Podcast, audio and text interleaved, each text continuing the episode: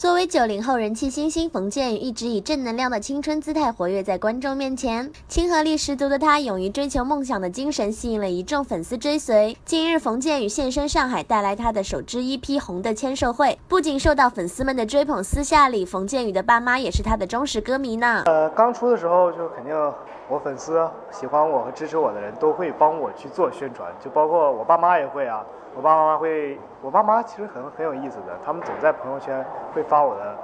关于我的照片啊，或者说是消息啊什么的。作为歌手的首次尝试如此成功，不过冯建宇自己本身还有一颗演员梦。因为综艺节目对我来讲就是是我的，嗯，算是我的工作啊，但是我不会把它说作为呃主体，因为我毕竟是学了很多年的表演嘛，我是立志想做一个演员，想做一个歌手。所以说以后的工作重心，呃，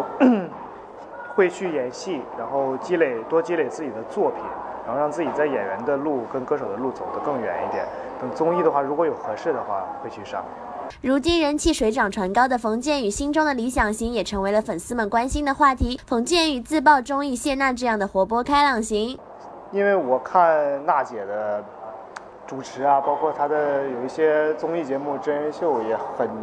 很长时间了，我是比较喜欢就是在节目里啊玩的特别开的那种人，而且娜姐长得也真的很漂亮。嗯，我